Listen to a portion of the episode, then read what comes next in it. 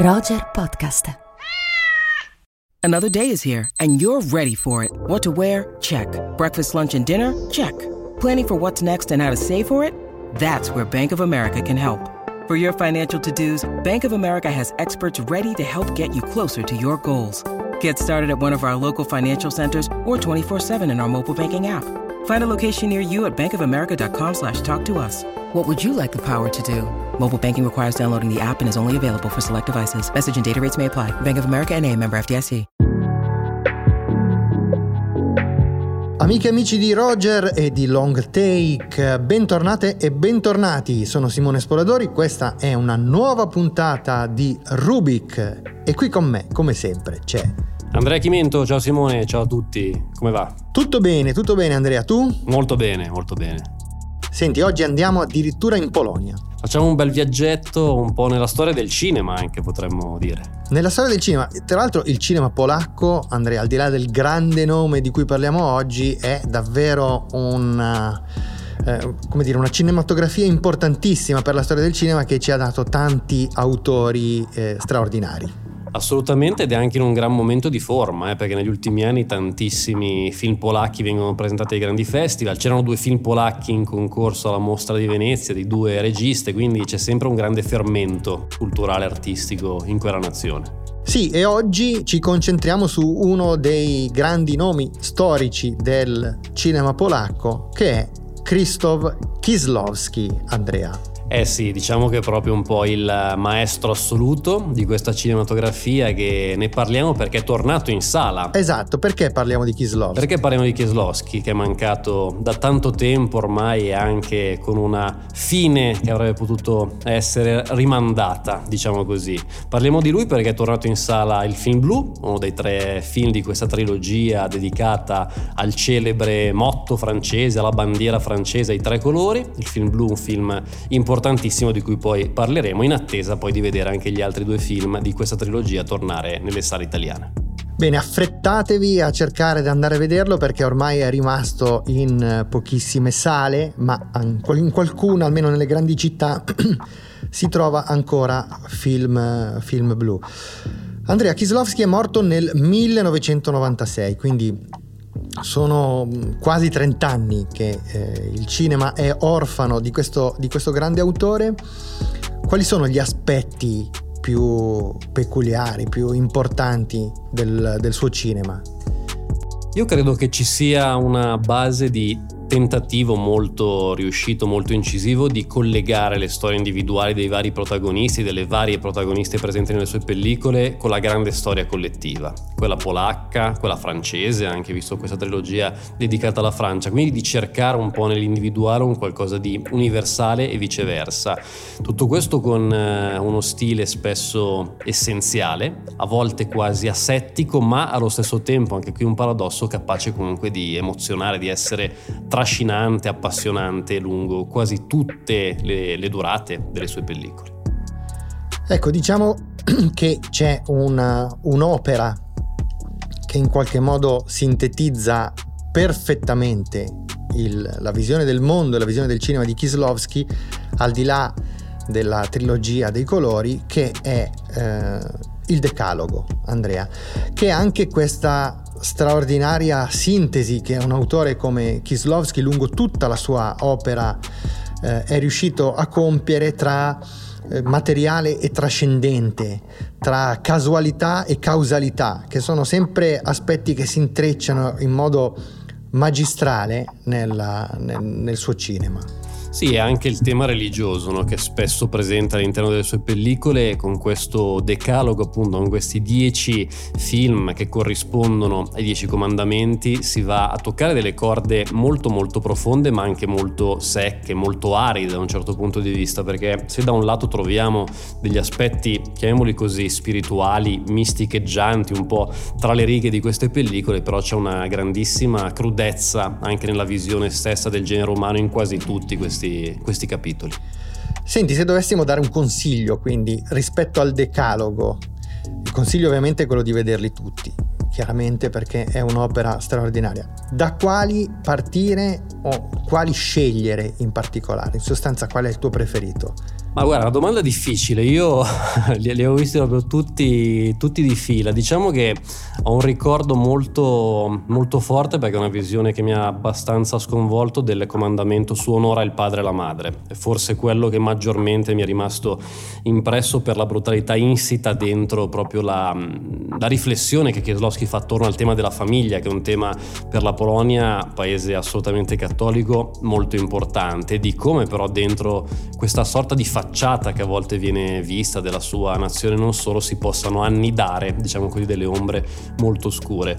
E aggiungo anche, diciamo noi due, mh, mm, forse non commettere atti impuri, è un altro film, in quel caso si gioca anche sul tema della sessualità, del sesso, altro tema importante per Kieslowski, che è davvero un qualcosa di profondamente disturbante, direi, però direi che non ci sono cali comunque in questo decalogo, no, no, no. l'hanno visti un po' tutti. Io invece mi allineo a Nanni Moretti andando a ricordare il, eh, il, quinto comandamento, non uccidere, che poi eh, da episodio del Decalogo diventa anche un film autonomo, diciamo così, che si intitola Breve film sull'uccidere, che non solo è una straordinaria riflessione sulla violenza, e, sulla, su, sulla natura dell'essere umano, è anche uno dei film più riusciti sul tema della pena di morte e una delle più potenti riflessioni, questo lo dice bene Moretti in, nel, insomma, nel suo ultimo film quando, quando va a insomma, citare quest'opera di Kislovsky, una grandissima riflessione sulla rappresentazione della violenza, cioè su come rappresentare, su come raccontare la violenza al cinema, appunto breve film sull'uccidere. Bene, proviamo a ripercorrere un po' la carriera di Kislovsky perché il decalogo diciamo che sta un po' a... Um, eh, in una posizione un po' particolare, film che viene prodotto eh, per eh, film episodi prodotto per la televisione polacca, che poi ovviamente firmato da questo grande autore diventa un oggetto di culto per i cinefili e per chi ama il cinema di Kislovsky. Però eh, Kislovsky esordisce ehm, nel, eh, a metà degli anni 70 con eh, un primo film che si intitola La cicatrice, che nessuno dei due ha visto e che andiamo soltanto a ricordare. Poi nel 1979 Andrea un film che si intitola Il cineamatore, almeno questo è il titolo italiano. Sì, questo è un film in cui il cinema è già al centro del discorso e mi sembra che possa essere anche un po' una visione, come dire, autobiografica, intima, personale per Kieslowski. È un film che parla di un uomo che acquista una cinepresa in Super 8 per riprendere la crescita della, della figlia, appunto, che sta nascendo e la sua cinepresa è la prima che è presente nella città in cui vive, quindi da lì lui si fa prendere all'idea di questo discorso privato verso una passione crescente per il cinema, fonda una sorta di circolo cinematografico e mentre il cinema diventa la sua vita, la sua vita privata inizia un po' a scricchiolare. Potrebbe essere un riferimento forse anche per lo stesso Kieslowski che intanto era ormai decisissimo a creare una carriera cinematografica visto che è il suo secondo lungometraggio e quindi già un film ancora che gioca un po' con degli aspetti più collettivi, più privati, più intimi in cui al centro c'è una cinepresa mi sembra davvero un bel biglietto da visita per la sua carriera. Bene, poi arriva nel 1981 il momento di un film il cui titolo italiano è Destino cieco, un film diciamo un po' interlocutorio che sembra quasi un eh, come dire, un manifesto un po' cerebrale, un po' studiato a tavolino del, di quello che sarà il cinema di, eh, di Kislovsky, quello insomma più, più riuscito e più compiuto eh, film che a partire da un, eh, un urlo mh, mm, apparentemente incomprensibile di, di un uomo si tuffa poi all'interno di quelle che sono state le traiettorie anche un po' casuali che ne hanno determinato la vita e che hanno portato a quel momento di eh, insomma, di panico e a quell'urlo. Molto più riuscito, anzi direi che è un film straordinario, il successivo 1985 Senza fine, che è davvero la prima opera in cui si affaccia in maniera molto potente questa, eh, questo elemento anche appunto trascendente, spirituale che caratterizzerà tutto il cinema di Kislovsky, film che viene raccontato post mortem da un uomo defunto, il cui spirito però continua ad aleggiare eh, intorno ai suoi cari e soprattutto intorno alla sua compagna. E eh, proprio come dire la presenza spirituale di quest'uomo andrà a segnare eh, in maniera molto, molto profonda l'esistenza della, della, sua compagna alle prese con la difficile elaborazione del lutto. Andrea, un film questo davvero eccezionale. Mo- molto bello, molto bello. Prima appunto poi dell'ingresso col decalogo e di tutta questa grandissima forza che comunque anche negli anni Ottanta Kieslowski ha avuto. Esatto. Dopo il decalogo arriva quello che per me è il grande capolavoro di Kislovski, lascio a te il commento di questo film straordinario che è La doppia vita di Veronica 1991. La doppia vita di Veronica è un film eh, veramente impressionante che si gioca su uno dei temi forse più importanti per tutta la cinematografia di Kieslowski e diciamo un tema che non abbiamo ancora toccato in maniera così diretta, un tema che si collega alle connessioni che ci possono essere tra gli esseri umani al di là dello spazio e del tempo e di come gli esseri umani possano influenzarsi reciprocamente al di là appunto di una continuità spazio-temporale. Di cosa parla questo film? Parla di una ragazza, Veronica, appunto, che è una cantante, che ha una bellissima voce, che a un certo punto, diciamo così, fa una brutta fine. Da un'altra parte del mondo c'è un'altra ragazza che si chiama Veronique, entrambe sono interpretate naturalmente sempre da Irene Jacob in quella che forse è la prova più importante della sua carriera. Questa Veronique, identica fisicamente naturalmente a Veronica, che improvvisamente risente di questa scomparsa, di, que- di questa perdita pur non avendola mai conosciuta sostanzialmente. E quindi qui si crea un film che mi sembra essere la pellicola più simbolica in assoluto di, di Keslowski, una pellicola molto romantica, direi anche, anche se è una storia d'amore, diciamo così, tra molte virgolette, quella tra queste due donne che forse sono la stessa, forse hanno un legame che va al di là insomma, dello spazio-tempo, del corpo e si connette più all'anima e mi sembra una pellicola che ancora oggi sia stupefacente, originale e pienissima poi di possibili interpretazioni che possiamo fare. Assolutamente Andrea, hai detto tutto e benissimo, film davvero incredibile che consigliamo a tutte e tutti coloro che non dovessero ancora averlo visto di recuperare in fretta eh, perché è davvero un film imprescindibile. Poi ci tuffiamo appunto Andrea in questa trilogia che purtroppo è anche l'ultima prova di Kislovski prima della morte. Allora, eh, i, i tre, la trilogia dei tre colori che compongono la bandiera francese, film blu, film bianco e film rosso. Partiamo da film blu, che è appunto quello che è stato riproposto in sala. Sì, che è un film che diciamo si apre con un, un altro tema molto importante l'elaborazione del lutto, vista in una chiave decisamente anticonvenzionale, direi.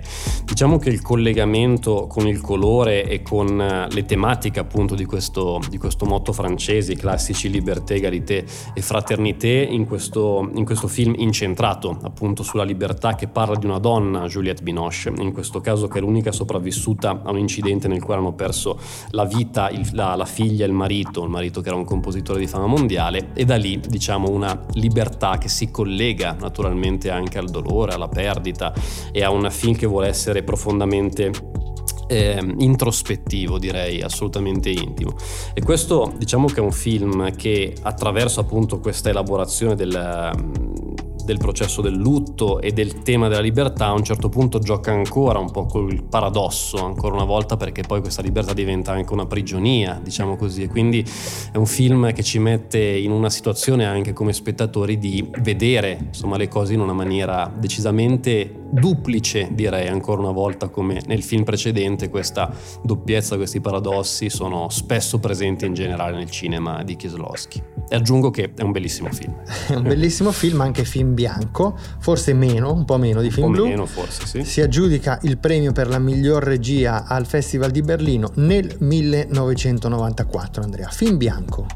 Film bianco, sì, allora diciamo che è una pellicola mh, che gioca forse un po' di più, direi io, sul grottesco, ecco, su alcune dinamiche un po' più tra virgolette leggere. Qui la protagonista non è più Juliette Binoche, è Julie Delpy, e, moglie di un parrucchiere polacco, i due arrivano a un, un, divorzio, un rapporto che ha avuto diverse forme anche di umiliazioni, lei si ritrova senza soldi, senza casa, c'è il tema anche in qualche modo di...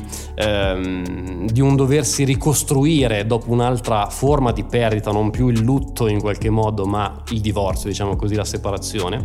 E quest'uomo appunto si trova in, questo, in questa dinamica, quest'uomo, questa donna, perché poi il film poi segue maggiormente un personaggio, ma vado un pochino ad associarli, in cui spesso si vanno a, mm, dire, a mettere in parallelo delle dinamiche sociopolitiche, direi, della situazione, in questo caso francese in generale del periodo.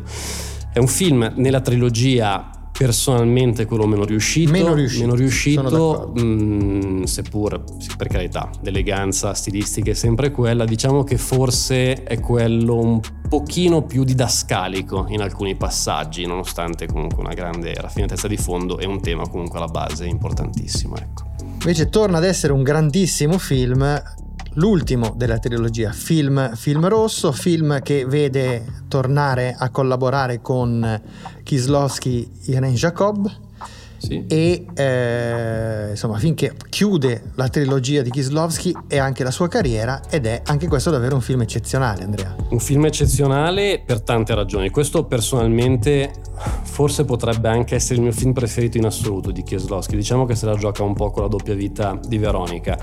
Parto dicendo che oltre a Ren Jacob c'è un incredibile Jean-Louis Trintignant in un in un grandissimo ruolo. Lei è una giovane modella che a un certo punto accidentalmente investe un cane e fa la conoscenza di questo proprietario del cane che è un giudice è un in pensione.